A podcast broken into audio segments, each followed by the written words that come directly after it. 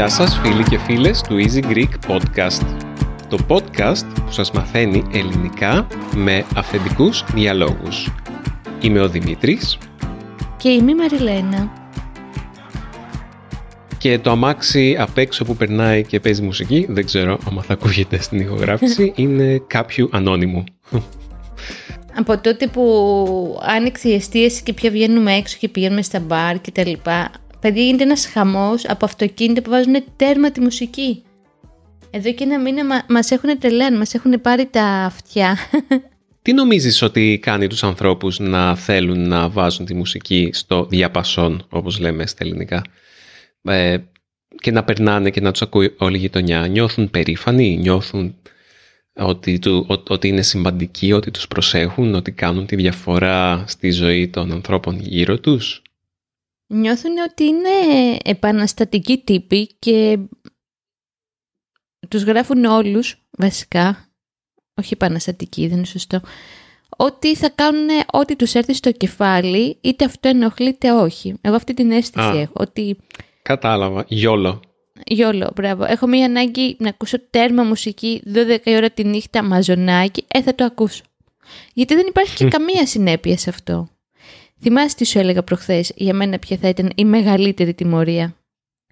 Για πες. Να κοιμήσουν όλα τα μωρά τα οποία ξυπνάνε σε όλη τη διαδρομή τους. Γιατί πολλές φορές το μωρό μας μόλις έχει κοιμηθεί μετά από κόπο και περνάει ένας τύπος με τέρμα μουσική στο αυτοκίνητο και τον ξυπνάει και κοιμάται μετά από τρεις ώρες.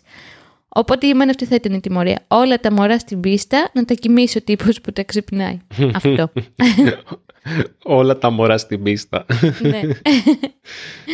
Αχ, ναι. Αυτό είναι η, καλύτερη περιγραφή αυτών των ανθρώπων είναι η λέξη κάγκουρας. Δύσκολο, παιδιά, να, στο να το μεταφράσουμε. Την ξέρετε, παιδιά. Για πες τι είναι. Είναι μια κοσμοθεωρία ο κάγκουρας. Δεν είναι απλό πράγμα. Είναι το φτιαγμένο αμάξι είναι το μαλλί φράχτης κάποτε στην εποχή μου. Τώρα δεν είναι πια οι κάκουρε, δεν έχουν μαλλί φράχτη. Έχουν. Τι μαλλί έχουν, έλαντε. Πάντως έχει να κάνει με hair styling και ζελέ. Έχουν. Άμα έχουν κάποιο κινητό, συνήθως έχει φωτάκια το κινητό ή άμα έχουν υπολογιστή, έχει RGB φωτάκια.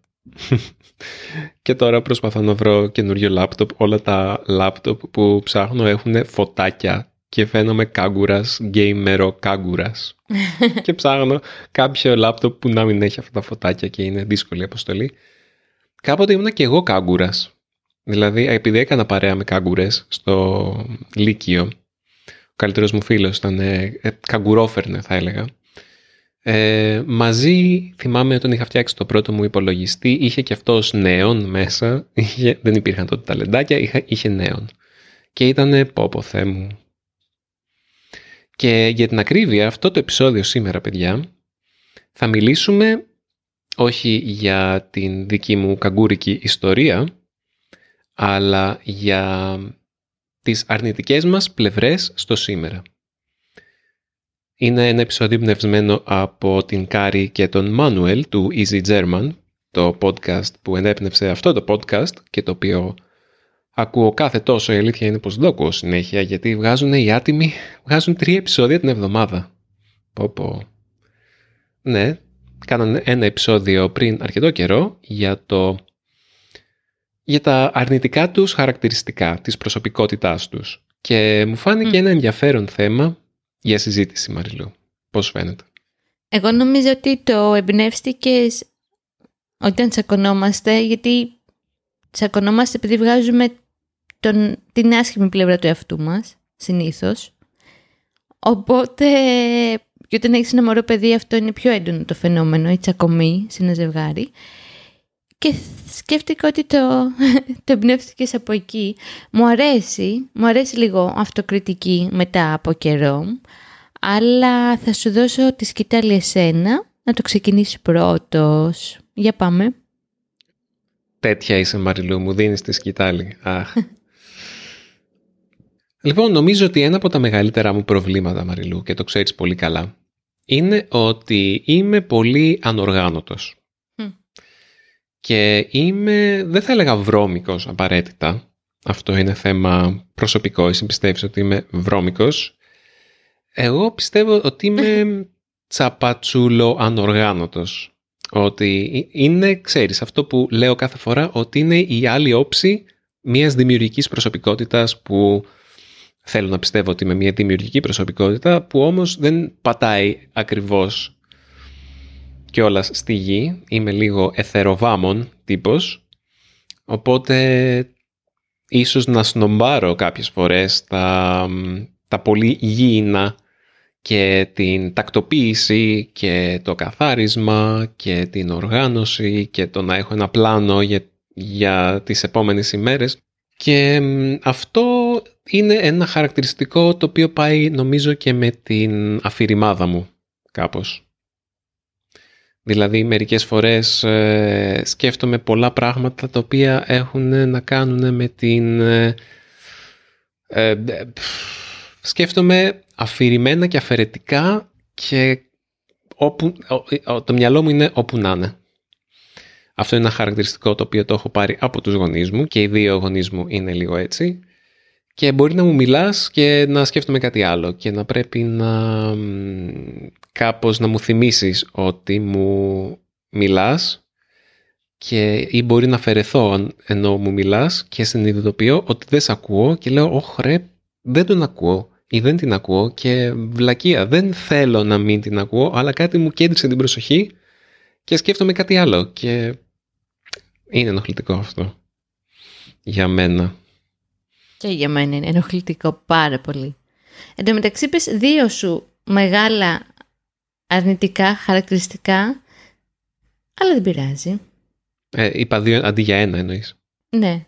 Ωραία, πες εσύ δύο, όπως κάναμε την προηγούμενη φορά. Να πω δύο, ε. Παρόλο που έχω τον τέλειο χαρακτήρα του εγώ καιρού. Λοιπόν, ένα μεγάλο αρνητικό χαρακτηριστικό είναι ότι είμαι πολύ φοβητσιάρα με την έννοια. Πρώτον, είμαι μαλωμένη με την περιπέτεια, δεν μου αρέσει η περιπέτεια. Και δεύτερον, πάει το μυαλό μου στο χειρότερο δυνατό σενάριο, Δημήτρη. Το ξέρεις πάρα πολύ καλά. Είμαι σε τη Αν μαμά το ξέρω, μου. λέει. Αυτό είναι χαρακτηριστικό της μαμάς μου. Δηλαδή, μπορεί να με αφήσεις, μάλλον, μπορεί να πάμε μία βόλτα πολύ μικρή, τύπου 20 λεπτά στο δάσος, όπου στο συγκεκριμένο που είχαμε πάει δεν μπορείς να χαθείς, είναι μια κυκλική πανεύκολη διαδρομή. Και εγώ να σκεφτώ ότι θα χαθούμε, πού θα χαθούμε εντωμεταξύ, ενώ φαίνονταν τα αυτοκίνητα από κάτω ή η βοή της πόλης. Και εγώ να σκεφτώ ότι θα χαθούμε και να αγχωθώ και να μην περάσω καλά και τις περισσότερες φορές ζαλίζω και σένα, οπότε ούτε εσύ περνάς καλά. Ναι, είναι πάρα πολύ κουραστικό αυτό να σκέφτομαι πάντα το τι χειρότερο μπορεί να συμβεί στη ζωή μου, πραγματικά. Και αυτό ενεργοποιείται πάρα πολύ έντονα και στα ταξίδια. Και το τρομερό είναι, Δημήτρη, ότι ενώ σε ταξίδια μου αρέσουν πάρα πολύ, στο βάθος μου είμαι πολύ αγχωμένη, το τρομερό είναι ότι κατά 99% δεν μου έχει συμβεί τίποτα άσχημο στις εκδρομές που έχω πάει μέχρι τώρα. Αλλά παρόλα αυτά σκέφτομαι πολλά φοβιστικά πράγματα. Το δεύτερο αρνητικό χαρακτηριστικό μου θεωρώ ότι είμαι παραπονιάρα παύλα γκρινιάρα. Συμφωνείς; Εσύ το ξέρεις, ου, πιο καλά από όλους. Δηλαδή... Όλα αυτά που λέμε τώρα τα ξέρει ο ένας για τον άλλον, δεν νομίζω ότι... ναι, ναι, έχεις δίκιο σε αυτό. Και όχι μόνο ένας για τον άλλον, ένας πιο καλά από όλους τους ανθρώπους του γύρω ξέρουμε αυτά τα χαρακτηριστικά. Δηλαδή το παραπονιάρα γκρινιάρα σημαίνει ότι υπάρχουν κάποιες μέρες που ξυπνάω με πολύ ανάποδη διάθεση, πολύ αρνητική και μου φαίνεται ότι δεν θέλω να κάνω 10 πράγματα μαζί σου για παράδειγμα και έχουμε κάνει ήδη τα 9 και εγώ θα κολλήσω και θα γκρινιάξω για το ένα πράγμα που δεν έχουμε κάνει και μετά αυτή η κουβέντα θα ακολουθήσει στο ότι δεν μου δίνεις σημασία, δουλεύεις πολύ και ξεκινάει ένας παραλογισμός και ναι δεν είναι ευχάριστο παιδιά. Αυτό το γκρίνια πρωινή, μεσημεριανή, απογευματινή και βραδινή, μερικές φορές ακόμα και εγώ κουράζομαι από αυτό, γιατί κάπως δεν ευχαριστιέμαι αυτό που έχω. Δεν έχει να κάνει με την ευγνωμοσύνη ακριβώς. Έχει να κάνει με ένα κόλλημα του εγκεφάλου να, να γίνονται τα πράγματα όπως τα έχω εγώ στο μυαλό μου. Πιο πολύ για μένα εκεί πηγαίνει το πράγμα. Δεν ξέρω αν με συμφωνείς, γιατί είμαι και control freak. Αυτό θα το πούμε μετά όμως. Ο τέλειος εγώ καιρός που λες έχει και αυτά τα κολλήματα. Θέλει να, να ελέγχει τα πάντα και θέλει να ελέγχει και ουσιαστικά τους άλλους ανθρώπους έτσι ώστε να κάνουν αυτό που θέλει, νομίζω. Εντάξει, αυτό θα το πούμε συνέχεια ως τρίτο χαρακτηριστικό αρνητικό. Για πες Ναι, μου, Δημήτρη μου, εσύ. Λοιπόν, εγώ είμαι πάρα πάρα πολύ κακός στο small talk. Με τη χαλαρή κουβεντούλα που κάνεις με γνωστούς που βλέπεις στο δρόμο ή με παλιούς συμμαθητές ή γνωστούς ή φίλους της γυναίκας σου, για παράδειγμα. Ε, είναι πολύ δύσκολα για μένα αυτά τα small talk γιατί πραγματικά ποτέ δεν ξέρω τι να πω. Με φέρουν σαν μηχανία και αυτό με κάνει να φαίνομαι πολύ πιο απόμακρος από ό,τι νομίζω είμαι στα αλήθεια. Είμαι απόμακρος άνθρωπος, δεν νομίζω ότι είναι εύκολο για τους άλλους αν δεν με ξέρουν να με προσεγγίσουν, το οποίο είναι ένα άλλο κακό. Δίνω, βάζω σαν συναισθηματικά τύχη μπροστά μου που δεν θέλω αλλά μου βγαίνουν και νομίζω ότι η αδυναμία μου και η, τα μεγάλα μου προβλήματα με το να κάνω χαλαρή κουβεντούλα με τους ανθρώπους ε, γύρω μου είναι, είναι σημαντικό πρόβλημα και εμποδίζει πολύ την κοινωνικοποίησή μου.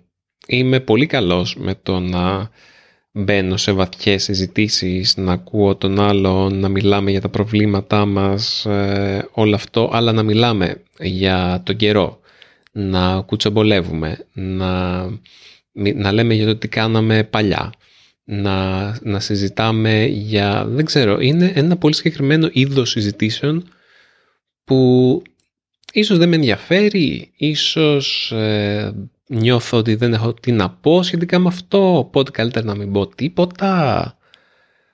Ε, είναι κάτι που με ζορίζει πολύ και το ξέρεις Μαριλού αυτό. Και με, με ζορίζει πολύ και στις συνεντεύξεις δρόμου, το, οι οποίες παιδιά, τώρα που είμαστε εδώ όλοι μαζί και ε, μας ακούτε στα ακουστικά σας ή στα ηχεία σας, μπορούμε να πούμε πιο προσωπικά πράγματα. Οι συνεντεύξεις δρόμου, παιδιά, με ζορίζουν πάρα πολύ. Και πιστεύω δεν είμαι ο καλύτερος άνθρωπος σε αυτό που κάνω, αλλά επειδή χρειάζεται να κάνουμε συνεντεύξεις δρόμου, γιατί είναι το, είναι το Easy Greek. Το Easy Languages είναι το χαρακτηριστικό του. Κάποιος πρέπει να τις κάνει. Και μπορεί να μην είμαι ο καλύτερος ή να μην νιώθω ότι τις κάνω πάρα πολύ καλά, αλλά το προσπαθώ. Αλλά νομίζω ότι εσύ Μαριλού είσαι πάρα πολύ καλή σε αυτό, επειδή είσαι πάρα πάρα πάρα πολύ καλή σε αυτό που εγώ είμαι χάλια. Κοίτα, αυτό είναι καλό, γιατί δεν τσακωνόμαστε, τα έχουμε μοιρασμένα στη σχέση μας μέσα. Οπότε αυτό που για σένα είναι αρνητικό, εγώ είμαι πολύ καλή και ας πούμε ένα θετικό χαρακτηριστικό μου, αλλά σε αυτό που είσαι εσύ πολύ καλός, έχω εγώ μεγάλο πρόβλημα και είναι αρνητικό χαρακτηριστικό ότι δεν μπορώ να κάνω μία σοβαρή κουβέντα. Συνήθως βαριέμαι ή δεν είμαι τόσο διαβασμένη όπως εσύ ή δεν ξέρω και εγώ τι. Και ναι, πολλές φορές δεν είμαι καλός συνομιλητής. Αυτό που πάντοτε λέμε με το Δημήτρη και γελάμε ότι εγώ βαριέμαι πάρα πολύ να μιλήσω για την Ευρωπαϊκή Ένωση, για το Μακεδονικό, για τι άλλα θέματα Δημήτρη. Ε, μου είναι πολύ πιο εύκολο να κάνω μια κουβέντα τι ωραία μέρη να κάλυψε στην πόλη καινούρια, για μια βόλτα στη θάλασσα, να μιλήσουμε για μουσική. Αλλά τώρα να πάω στο δεύτερο επίπεδο, το πιο βαθύ και το πιο ψαγμένο, συγγνώμη παιδιά, αν ζητάτε κάτι τέτοιο συνομιλητή, δεν θα γίνουμε φίλοι. Θα γίνετε φίλοι με τον Δημήτρη. Σε μένα λέτε να πούμε απλά χαλαρά ωραία πραγματάκια καθημερινά που κυλάνε και ρέουνε. ναι, αυτό κάποιος θα μπορούσε να το θεωρήσει αρνητικό χαρακτηριστικό και ξέρω ότι εσύ το θεωρείς αρνητικό χαρακτηριστικό και είναι κάτι που σου λείπει μέσα στη σχέση μας. ε, επιδιώκω τέτοιες συζητήσεις και οι άνθρωποι που έχω πιο κοντά μου νομίζω ότι καλύπτουν αυτό το κενό αν και είναι πιο δύσκολο να βρεις ανθρώπους που ενδιαφέρονται για τέτοια πράγματα.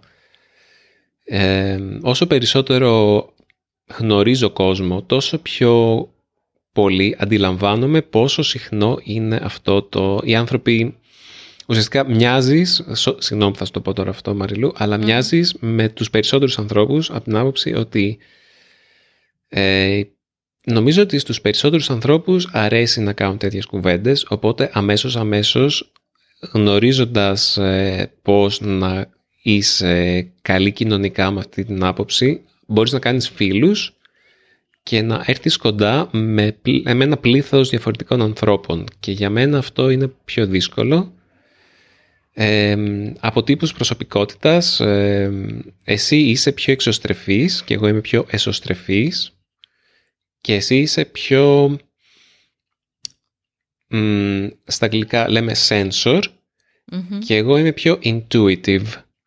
Εσύ δίνεις μεγαλύτερη βάση στα, στα πιο χειροπιαστά πράγματα. Ας πούμε. Μου είπε, είπες ότι δεν σ' αρέσουν οι πιο θεωρητικές κουβέντες, ε, αλλά σ' αρέσει να πεις για ένα μέρος που πήγες, σ' αρέσει να μιλάς για τις εμπειρίες σου περισσότερο, ενώ εγώ νιώθω πιο άνετα να μιλάω για αφηρημένες έννοιες μερικές φορές.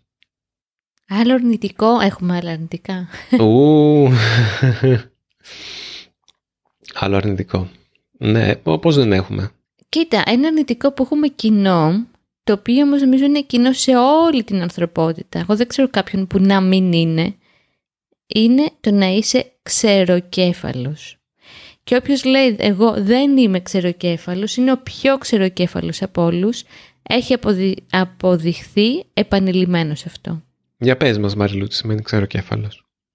Ξεροκέφαλος είναι αυτός που πιστεύει ότι πάντα ό,τι και να πει έχει αυτός απόλυτα δίκιο και όλοι οι άλλοι έχουν άδικο και ότι τα πράγματα πρέπει να γίνουν ακριβώς όπως τα έχει αυτό στο κεφάλι του και δεν συζητάει παραπάνω γι' αυτό, δεν είναι δημοκρατικός, δεν σου δίνει εναλλακτικές και δεν θες να τον κάνεις παρέα.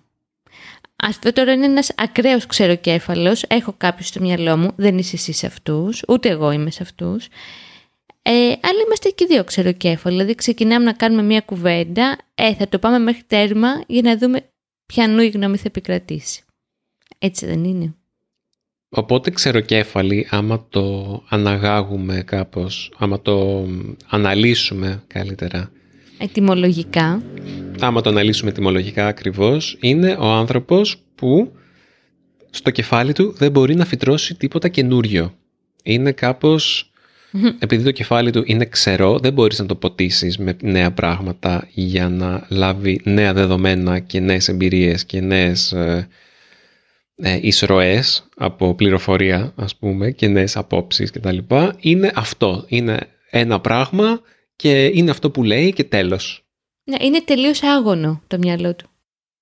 Ακριβώς. Νομίζω ότι όλοι μας είμαστε ξεροκέφαλοι μέχρι ένα σημείο στα κομμάτια που νομίζουμε ότι έχουμε δίκιο και στα κομμάτια τα οποία είναι ευαίσθητα για μας. Δεν νομίζω ότι όλοι είμαστε ξεροκέφαλοι γενικότερα. Όλοι είμαστε ξεροκέφαλοι συγκεκριμένα. Άκου τι έγινε σήμερα Δημήτρη. Πήγα να αγοράσω εισιτήρια για να πάμε στα νησιά. Και εγώ χάρηκα γιατί μπήκα σε ένα περιβάλλον γνώριμο, δηλαδή κατέχω το αντικείμενο κτλ. Έρχεται ένας κύριος που δουλεύει εκεί, του λέω Α, έχετε αλλάξει το σύστημα από το Α και πήγατε στο Β, έτσι δεν είναι; Και μου λέει τι είναι αυτά που μου λες, μου τα λες λάθος, εμείς δουλεύουμε μόνο το Γ, ας πούμε, σύστημα. Κοιτιόμαστε με το παιδί που κόβει τα ειστήρια, δεν του λέμε κάτι και φεύγοντας μου λέει, κατάλαβες ότι ήταν λάθος αυτό που σου είπε. Του λέω, Ναι, αλλά επειδή είναι τόσο ξεροκέφαλος, βαρέθηκα να μπω σε κουβέντα. Οπότε κάπως αυτό για μένα είναι ξεροκεφαλίαση. Το να είσαι ξεροκέφαλος. Έχεις ακούσει αυτό που λένε Μαριλού, ότι είναι μια συμβουλή που είναι χρήσιμη για όσους περνάνε πολύ χρόνο στο ίντερνετ όπως εγώ, στο διαδίκτυο. Ποτέ μην λογομαχείς με έναν ηλίθιο. Θα σε ναι. ρίξει στο επίπεδό του και θα σε κερδίσει βάσει εμπειρίας. Ισχύει αυτό. Τώρα που πες για ίντερνετ, για πάμε σε ένα άλλο αρνητικό χαρακτηριστικό σου, που το παλεύεις. Ότι περνάω πολύ χρόνο, ότι περνάω πολύ χρόνο μπροστά στον υπολογιστή μου. είναι μια αρνητική συνήθεια. Δεν θα έλεγα ότι είναι αρνητικό της προσωπικότητάς μου γενικά. Αλλά είναι, ένα, είναι μια άσχημη συνήθεια ότι κολλάω στον υπολογιστή. Και εντάξει, περνάω πάρα πολύ χρόνο γιατί δουλεύω και στο σπίτι. Ε, μερικές φορές είναι δύσκολο να διαχωρίσω τη δουλειά από την ε, ευχαρίστηση και οι ώρες περνάνε και παραμένω κολλημένος εκεί πέρα. Αυτό είναι κάτι το οποίο έχω σχεδόν όλη μου τη ζωή. Επειδή έχω ίντερνετ από πολύ μικρός και επειδή είμαι μοναχοπέδι και έπρεπε κάπως να διασκεδάσω έτσι, έμαθα από μικρός να ασχολούμαι πολύ με τον υπολογιστή μου και αυτό 20 χρόνια μετά έχει παραμείνει στην ενήλικη ζωή μου, αλλά ξέρεις τι, δουλεύω και μέσα από αυτό, οπότε δεν στο δικαιολογώ, αλλά στο δικαιολογώ, καταλαβαίνεις έτσι. Έχω όμως ένα αρνητικό. Είναι μερικές φορές η έλλειψη αυτοπεποίθησης. Για πες μου. Νομίζω ότι πολύ εύκολα θα αμφισβητήσω τον εαυτό μου σε μια περίπτωση όπου βλέπω ότι άλλοι άνθρωποι φαίνονται να, να έχουν αυτοπεποίθηση οι ίδιοι. Δηλαδή, όταν κάποιος γεμάτος αυτοπεποίθηση έρθει και μιλήσει μπροστά μου ή δω ανθρώπους που εκπέμπουν αυτοπεποίθηση, εύκολα θα με κάνουν να αμφισβητώ εγώ, εύκολα θα με κάνουν να αμφισβητώ εγώ σχετικά με το αν εγώ ξέρω πώς πρέπει να γίνουν τα πράγματα ή αν γενικά... Πώς να, πώς να σου το εξηγήσω. Αυτό το, το καταλαβαίνω πολύ συχνά όταν οδηγώ, τουλάχιστον όταν ήμουν πιο νέος οδηγός, συνεχώς κάτι συνέβαινε και μου κορνάρανε ή καποιος μου φώναζε και όταν κάποιος γινόταν επιθετικός απέναντί μου, η πρώτη μου αντίδραση ήταν να σκεφτώ ότι κάτι έκανα λάθος, αντί να σκεφτώ «Ε, μπορεί και αυτός να είναι απλά μαλάκας και συγγνώμη και να απλά να μου εκπέμπει αυτή την ενέργειά του χωρίς να έχω κάνει εγώ κάτι λάθος. Αλλά η πρώτη μου αυτόματη σκέψη σχεδόν σε όλους τους τομείς της ζωής είναι να πω hm, μπορεί να κάνω λάθος και για να έχουν τόση αυτοπεποίθηση οι άλλοι κάτι θα ξέρουν. Σιγά σιγά όσο περνάνε τα χρόνια συνειδητοποιώ ότι δεν χρειάζεται να ξέρεις κάτι παραπάνω για να έχεις αυτοπεποίθηση. Αυτό που λένε στα αγγλικά fake it till you make it. ότι και καλά αν παριστάνεις ότι μπορείς ή ξέρεις να κάνεις κάτι αρχικά θα σε οδηγήσει στο να μπορείς να το κάνεις άμα επιμείνεις. Ναι, γενικά η έλλειψη αυτοπεποίθησης ε, είναι κάτι το οποίο με προβληματίζει καιρό τώρα από την άποψη ότι μου δυσκολεύει τη ζωή όταν συνομιλώ με κάποιον, όταν πρέπει να πείσω κάποιον για την άποψή μου, όταν είμαι σε μια ομάδα ανθρώπων, δεν θα πω την άποψή μου συνήθως γιατί μπορεί να να νιώσω ότι δεν συνδέεται με αυτά που ακούω ή ότι οι άλλοι δεν θέλουν να, να την ακούσουν ίσως ή ότι είναι πολύ μακριά από ό,τι συζητιέται αυτή τη στιγμή, κάπως χάνομαι στο περιθώριο μερικές φορές. Έτσι δεν είναι Μαριλού; Ναι, ισχύει αυτό, ισχύει. Δεν είσαι στο επίκεντρο μιας κουβέντας, αλλά άκου Δημήτρη, θα σου πω και εγώ ένα αρνητικό μου, γιατί έχω το μυαλό μου ότι θα πεινάσει ο Μπέμπης και είναι πολλές ώρες εκτός. Ε, γιατί καταλαβαίνω απόλυτα αυτό για την έλλειψη αυτοπεποίθησης και εγώ πλέον σε ένα τέτοιο πέλαγο τέλος πάντων. Ένα αρνητικό που έχω είναι ότι πολλές φορές ξεχνάω να φροντίσω τον εαυτό μου και φροντίζω πρώτα όλους τους υπολείπους και όταν έρθει η στιγμή να με φροντίσω δεν έχω πια ενέργεια και χρόνο. Και σήμερα που κάναμε μια κουβέντα έτσι που διαφωνήσαμε μου το υπενθύμησες αυτό και θέλω λίγο να το ξαναβρω. Θέλω λίγο να ξαναβρω ενέργεια και χρόνο για εμένα αποκλειστικά που να μην έχει να κάνει ούτε με εσένα ούτε με τον baby για να μπορέσω να είμαι ξανά καλά, που είμαι καλά, απλά να είμαι λίγο πιο ξεκούραστη και μου έχουν λείψει πολλά πράγματα, όπως απλά να διαβάσω ένα βιβλίο που με περιμένει στο κομμωδίνο εδώ και μέρες. Οπότε, ναι, ένα αρνητικό που θα ήθελα για να κλείσει η σημερινή εκπομπή, γιατί ήδη μιλάμε πολύ ώρα, είναι ότι όχι τόσο φροντίδα στους άλλους, γιατί μειώνω τη φροντίδα σε μένα. Μία ισορροπία στη ζυγαριά. αυτό. Έχουμε πολλά αρνητικά να σας πούμε, αλλά και πολλά θετικά. Δεν θα τα πούμε τώρα. Είχε πει ο Μηθριδάτης κάτι πολύ ωραίο. Ε, έβλεπα συνεντεύξεις του. Ο Μηθριδάτης αυτός με τα 1,6 εκατομμύρια views που αναφέραμε πριν κάποια επεισόδια. Ε, είχε πει ότι του αρέσει να μιλάει για τα θετικά του ο Μηθριδάτης. Και πολλοί άνθρωποι στον περίγυρό του λένε ότι είναι νάρκισσος ή ψώνιος σχετικά με αυτό, λόγω Και εκείνος είπε ότι μας αρέσει να μιλάμε για τα αρνητικά μας ή νιώθουμε άνετα να μιλάμε για τα αρνητικά μας και να ρίχνουμε τον εαυτό μας, αλλά νιώθουμε περίεργα με το να μιλάμε για τα θετικά μας. Και ε, μένα δεν μου αρέσει αυτό, είχε πει ο Μητριδάτης. Και...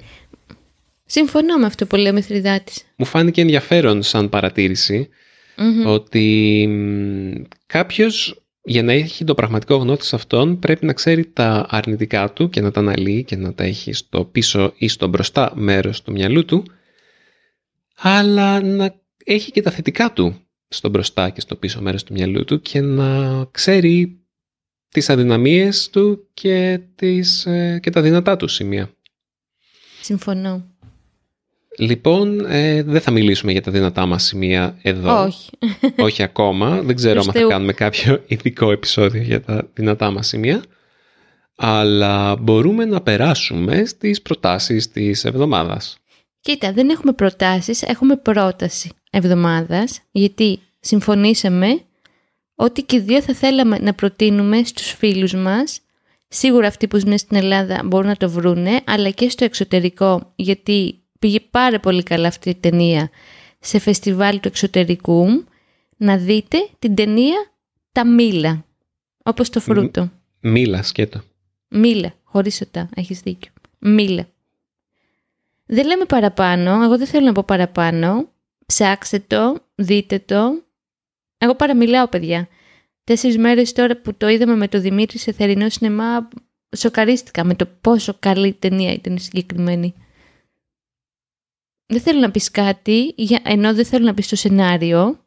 Α, δεν θέλω, ούτε εγώ θέλω να πω το σενάριο, απλά έχει πλάκα γιατί ο ένας ηθοποιός που παίζει είναι ένας ε, άνθρωπος που μιλάει κάπως έτσι, ο οποίος είναι διάσημος στην Ελλάδα γιατί τραγουδάει και έτσι και λέγεται Αργύρης Μπακυρτζής αυτός ο κύριος και παίζει, έχει έναν σημαντικό ρόλο στην ταινία και μου είχε πει η Μαριλού πριν πάμε να δούμε την ταινία σου έχω και μια έκπληξη γιατί ξέρει πόσο γελάω με αυτόν τον κύριο και μόλις εμφανίστηκε ο Αργύρης Μπακυρτζής στην οθόνη και άρχισε να μιλάει έτσι έβαλα κάτι γέλια στο σινεμά στο θερινό σινεμά κιόλας, γιατί ήταν θερινό σινεμά στη Νέα Σμύρνη. Το Sporting, ναι. Όλοι στο, στο σινεμά ζούσαμε ένα δράμα γιατί έτσι η ταινία είναι βαριά και καταθλιπτική και έχει να κάνει με μια πανδημία και και και και ο Δημήτρης γέλαγε. και μετά άρχισε να γελάω και εγώ, ήταν μια πολύ ωραία στιγμή αυτή. Οπότε αυτή είναι η πρώτη εβδομάδα, έτσι δεν είναι; Ναι, μια ταινία κα, όχι καταθλιπτική, είναι μελαγχολική, αλλά έχει και μια αισιοδοξία και μια ελαφρότητα όμορφη. Ε, γιατί δεν, δεν είναι καθόλου φλίαρη και πρέπει να έχεις τα μάτια σου ανοιχτά για να δεις τις μικρές λεπτομέρειες που θα σου αποκαλύψουν το τι συμβαίνει στα αλήθεια. Που εσύ δεν τις κατάλαβες, αλλά σου τις είπα εγώ στο τέλος. Κάποιες, όχι όλες. Ναι, ναι, για να, ως ε, εξακρίβωση όσων συζητήσαμε πριν και για του λόγου του αληθές που λένε, η Μαριλού κατάλαβε κάποια σημεία της ταινίας που εμένα απλά μου περάσανε τελείως ε, πάνω από το κεφάλι μου που λένε μου, ε, πώς να το πω τα έχασα τελείως. Δεν τα είδα καν γιατί πρόσεχα τελείως άλλες λεπτομέρειες στην ταινία, αφηρημένος και αφαιρετικός που λέγαμε. Και η Μαριλού ε, τη πρόσεξε τις λεπτομέρειες, έφτιαξε την ιστορία, κατάλαβε τι γινόταν. Είναι και τα αστυνομικά, νομίζω, το οποίο τα οποία παίζουν ρόλο, Μαριλού, που έχεις διαβάσει και ξέρεις τι να προσέχεις. Πιο πολύ έπαιζε το θέμα της απώλειας που ήρθε και με τσάκισε και με έπιασε παρά τα αστυνομικά. Δεν είναι μόνο αυτό, είναι, και το ότι έχεις μάτι για τις λεπτομέρειες. Δεν είναι μόνο... Και όλοι οι άνθρωποι έχουν με τον, έναν, με τον άλλον τρόπο απώλεια, αλλά το πώς η απώλεια αναπαραστήθηκε και πώς εσύ την έπιασες αυτή την αναπαράσταση. Έπαιξε ρόλο εδώ. Ναι, ήταν εξαιρετική ταινία. Ακούσαμε ότι έλαβε διανομή σε 40 χώρες, μου είπες Μαριλού. Άρα Ναι, μπορεί να ναι, έχει ναι. βγει και στη δική σας, οπότε ψάχτε την. Ψάξτε το. Αν θυμάμαι καλά, τον σκηνοθέτη τον λένε. Πώς τον λένε, ρε Δημήτρη, Χρή, Χρήστος Νίκου. Νομίζω. Θα το βρούμε και θα σας το. Μάλλον θα σας βάλω Δημήτρη σε ένα link για να το ψάξετε. Ναι. Στη σημεία. Εγώ χαιρετώ. Καλή συνέχεια από εμένα. Ευχαριστούμε πολύ πολύ για την παρέα. Ε, σας χαιρετώ και εγώ, χωρίς παράξενη Ελλάδα, να δω πότε θα ξανακάνουμε παράξενη Ελλάδα. Άμα τα επεισόδια μας είναι πολύ μεγάλα, μάλλον πρέπει να το έχουμε στο μυαλό μας για να αφήνουμε λίγο χρόνο για την παράξενη Ελλάδα. Αλλά αυτή τη φορά δεν θα έχει. Άμα θέλετε να επικοινωνήσετε μαζί μας, να μας στείλετε ένα μήνυμα, μπορείτε να το κάνετε στο podcast παπάκι easypavlagreek.org ή στο site μας που είναι το easygreek.fm Εκεί μπορείτε να μας αφήσετε ένα σχόλιο κάτω από κάθε επεισόδιο. Σας δίνουμε αυτή τη δυνατότητα. Ε, μας αρέσει πολύ να λαμβάνουμε τις απόψεις και τα σχόλιά σας. Μας φτιάχνουν τη διάθεση και την ημέρα. Οπότε άμα το σκεφτόσασταν και ντρεπόσασταν ή φοβάστε ότι τα ελληνικά σας δεν είναι αρκετά καλά, μπα, στείλτε μας τα αγγλικά. Δεν πειράζει. Μας αρέσει και πάλι. Λοιπόν, ε, αυτά για αυτό το επεισόδιο του Easy Greek. Τα λέμε στο επόμενο πάρα πολύ σύντομα. Μέχρι τότε, γεια χαρά.